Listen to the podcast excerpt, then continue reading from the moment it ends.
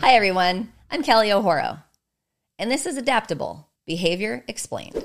Hi, everybody. Thanks for tuning in. This will be part two of how we work and why we show up the way that we do. So, if you didn't watch part one, you need to stop right here. Go ahead and go back and watch part one of this because this won't make a whole lot of sense if you don't. So, in part one, we talked a little bit about, and where we left off was uh, about epigenetics. We talked about the root cause of our issues and why things get stored maladaptively encoded in our memories the way that they do, and why today we show up with these presenting issues, these chief complaints that we sometimes show up with, and how those things can be problematic, no longer useful. And so now we're going to talk a little bit about what happens in our body, the neurophysiology, and a little bit more about fight, freeze, flee, and submit and so you see the graphic on your screen. This is one of my favorite illustrations to show a little bit about how we work. So we're mammals, we're all hardwired for specific actions. And some of that depends on our environments, some of that depends on our. Uh, our epigenetics like we talked about if we if our family had a predisposition to shut down we might be more of a shut down or freeze kind of person or we flee like you see the bunny in the picture, or we freeze like the deer in the headlights when the car is coming on.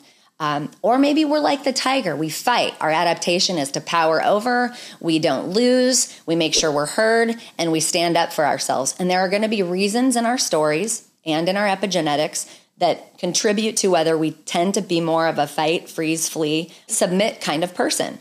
And so it's really important to understand that those are not linear. We don't always show up that way, but we tend to have a little bit more, given certain stimulus in our environment, we tend to have one that is more of a predisposition.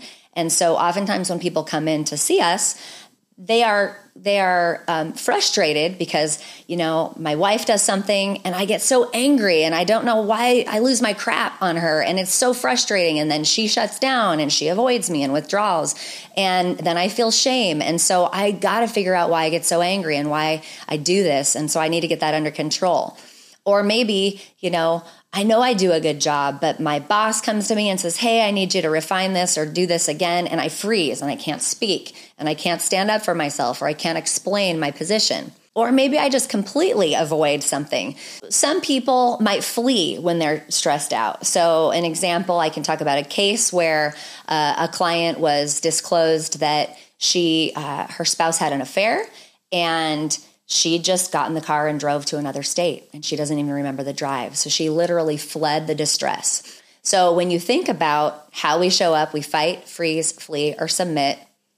These are problematic behaviors when we're not in actual physical danger in the now.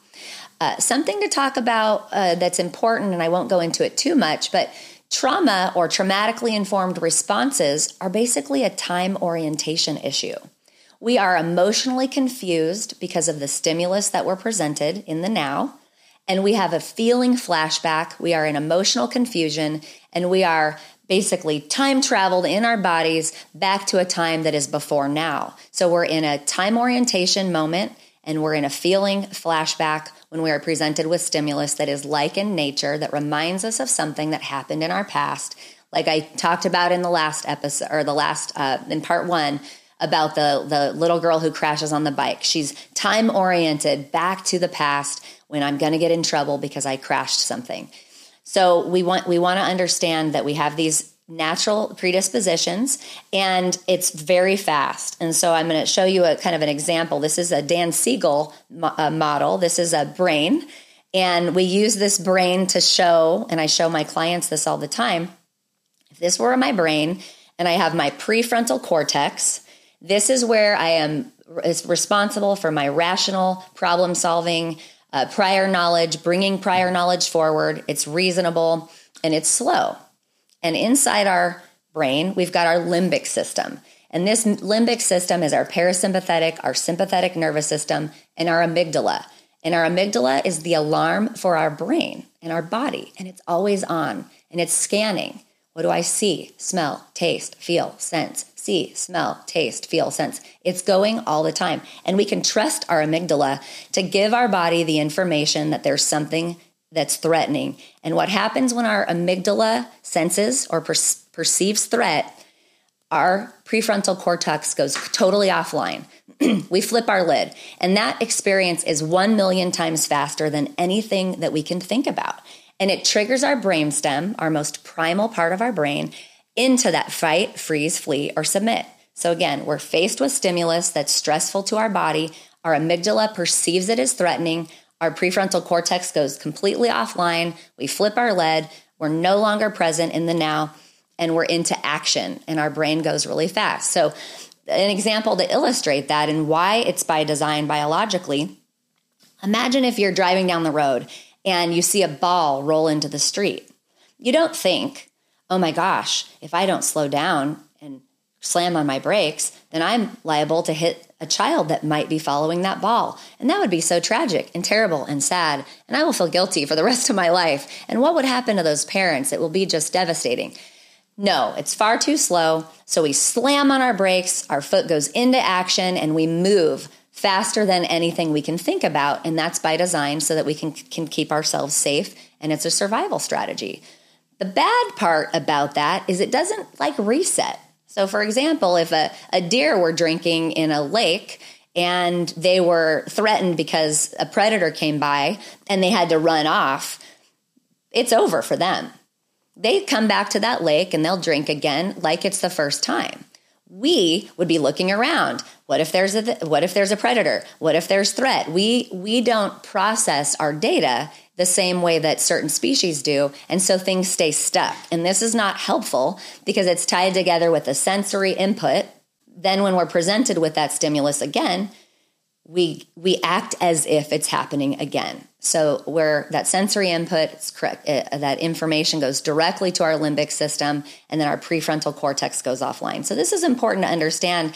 If you even think about judging your reaction to something that's traumatically informed, it's impossible. It would be too slow if we had an opportunity to decide rather than react. And so with the kind of therapy that we do, EMDR therapy, we slow our bodies down enough to have space between that stimulus and the response so that we can show up more adaptively. Now, that doesn't mean that you're going to be slow in all given circumstances because we wouldn't want that. We would want our bodies to remain fast enough to keep us safe. And so uh, it just means that things are not threatening right now, don't necessarily inform us to react in the same way. So, for example, you know, I'm not going to do EMDR and then suddenly not be able to slam on the brakes if I see a ball crossing the street. That's not how it works. But we can get the maladaptively encoded memories that are negatively informing behaviors today. We can clear those up. And that's where the freedom is. And that's what's really exciting. So, this next picture is, I, I, really love to help illustrate how the way I see it and the way it anecdotally appears to me with clients is that when we get overwhelmed with stimulus and we've just had a buildup, a buildup, a buildup of things that have happened in our lives, we end up having kind of a capacity issue. And so trauma is a capacity issue. We are given these bodies, they can hold only so much, much like the glasses that you see in this picture. And so we really don't start off as a blank slate like like I talked about. Uh, with epigenetics we do come into this world with some material that's already in our body that is that is probably needing to be taken care of or reprocessed. So when you look at that picture on the left of that glass you see there's already some material in that glass. And people who have that much taken away from their capacity are usually functioning pretty well. But then as you look to the glass on the right more things happen. Maybe I moved. Maybe I lost my pet. Maybe um, I was bullied in school, or maybe my parents got divorced. And as you see things that happen in our lives start to take away our capacity. So, like that third glass on the left, now maybe I was cut from the basketball team, or maybe I failed a test that I studied really hard for, or maybe my mom screams at me all the time. Or maybe she doesn't ever scream, but she just criticizes me everything that I do. I can't I can't do anything without some kind of criticism. I can't do anything without her saying, "Oh, why did you do it that way?" Or you should do it this way. Or why didn't you try it this way? Or it would be better if we do it that way. So maybe I'm constantly criticized and that starts to take away or chew away at my capacity. Or maybe something really big that's obvious happens, like a bad car crash or a physical injury, or, or my parents get divorced, or um, you know, I have a family member that struggles with mental illness. And so the family focuses on that person all the time, and I'm really left behind. And that's chronic and it's over time, and it just we it whittles away at my capacity. So oftentimes people wait too long to get help. They come in and their glasses look like the glass on the right. They're just maxed. That that's the person that walks in and they say, I, I just don't have any left. I am out of capacity. I'm maxed out and they come in to help. And what I would love and what I hope that people gain from learning from from this show is that we shouldn't be waiting. You know, you don't go to the dentist once your mouth is full of cavities. You don't you, you shouldn't be waiting until your life is falling apart before you go get help. We really need to be getting our checkup from the neck up. We really need to be tuning into our brain that is the governor of all behavior and and it manages all of our body systems. We we shouldn't be waiting. You, can you imagine what it, what the world would look like if we waited until our teeth were all rotten before we went and had our dental cleanings? No, we we go regularly. We go every 6 months to get our teeth cleaned so that we avoid uh, you know, mouth full of decay and disease. And unfortunately, because of the historical stigma with mental health, we wait until so much is bad before we go get help with our life and our emotional needs and our life skills. And so when you think about your capacity, you want to understand where are you? And this is just an illustration to help measure where are you in your own ability to tolerate distress in the world. And as we talk about that capacity, what we realize is it takes its toll when our body is riddled with stress hormones, with the adrenal response. It's not meant to be chronic, it's not meant to be all the time. It's meant to be in bursts to give us the energy that we need. It's meant to be uh, to help us keep ourselves safe and to prevent ourselves from being in harm or in danger. And then it's meant to come down. Well, people who have lived in uh, and had stories where there's so many bad things that have happened they run out of capacity or they they operate kind of on that middle glass where there's not a lot of capacity. And then what ends up happening is their body takes a toll.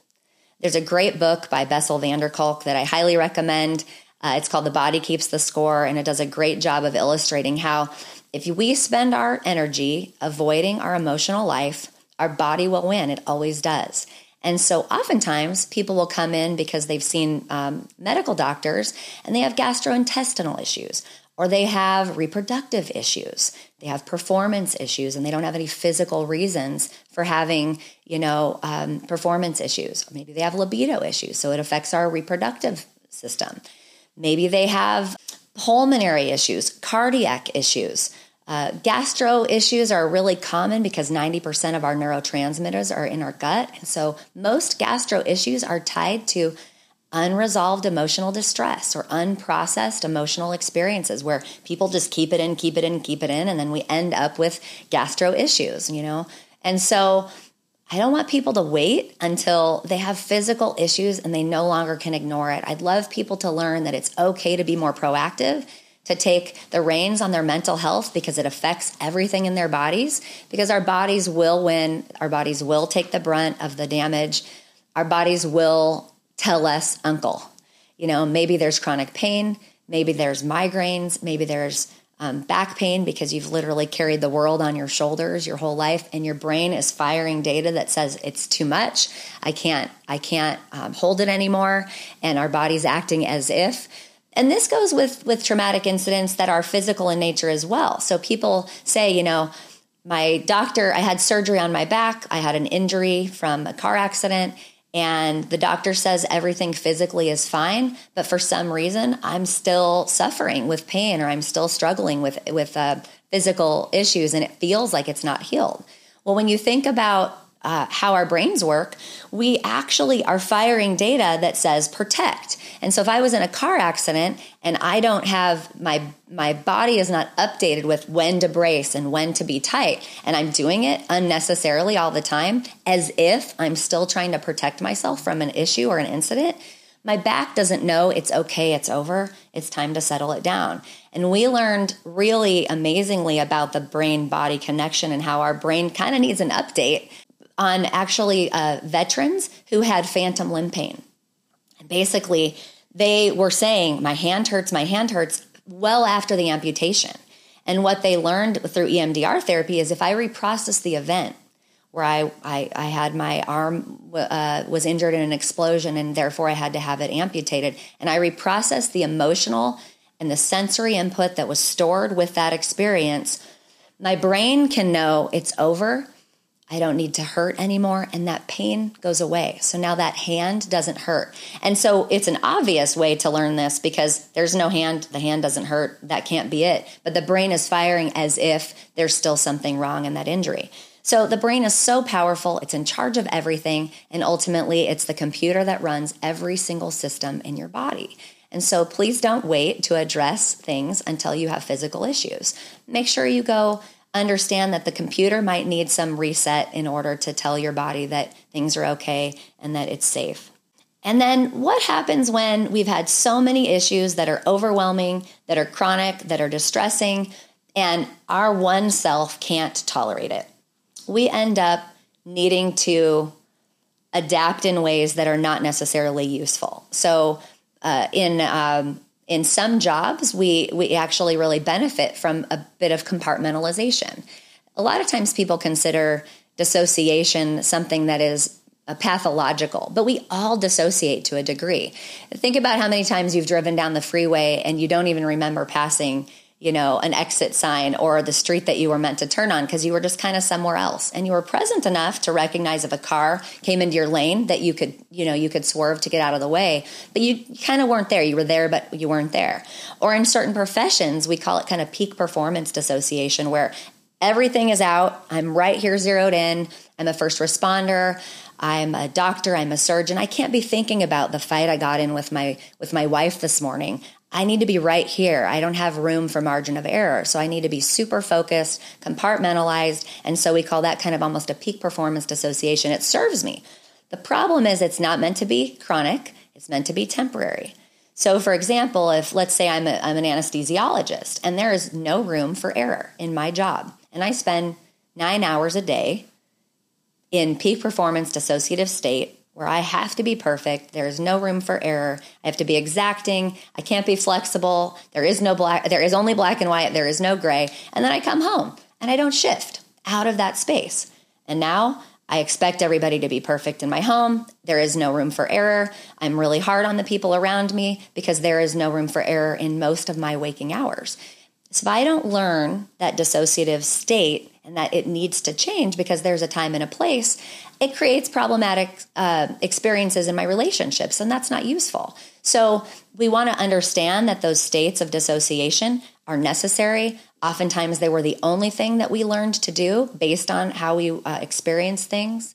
Uh, for example, let's say I, I grew up in a home where my parents were checked out, I wasn't really um, supported maybe I had to really become really resourceful and independent and autonomous.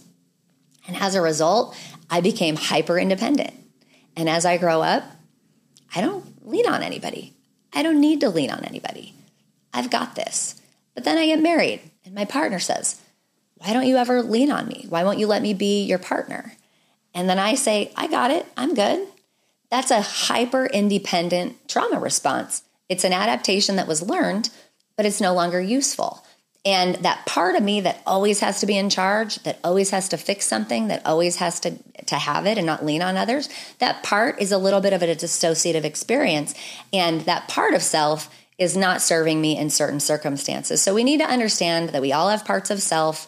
Uh, the movie Inside Out is great to talk about that. I know we uh, we, we talk about that in the emotions episode, and um, that that part of self is really important to recognize that those shift and they're all necessary and useful, but they may need to shift out when uh, when no longer useful or appropriate.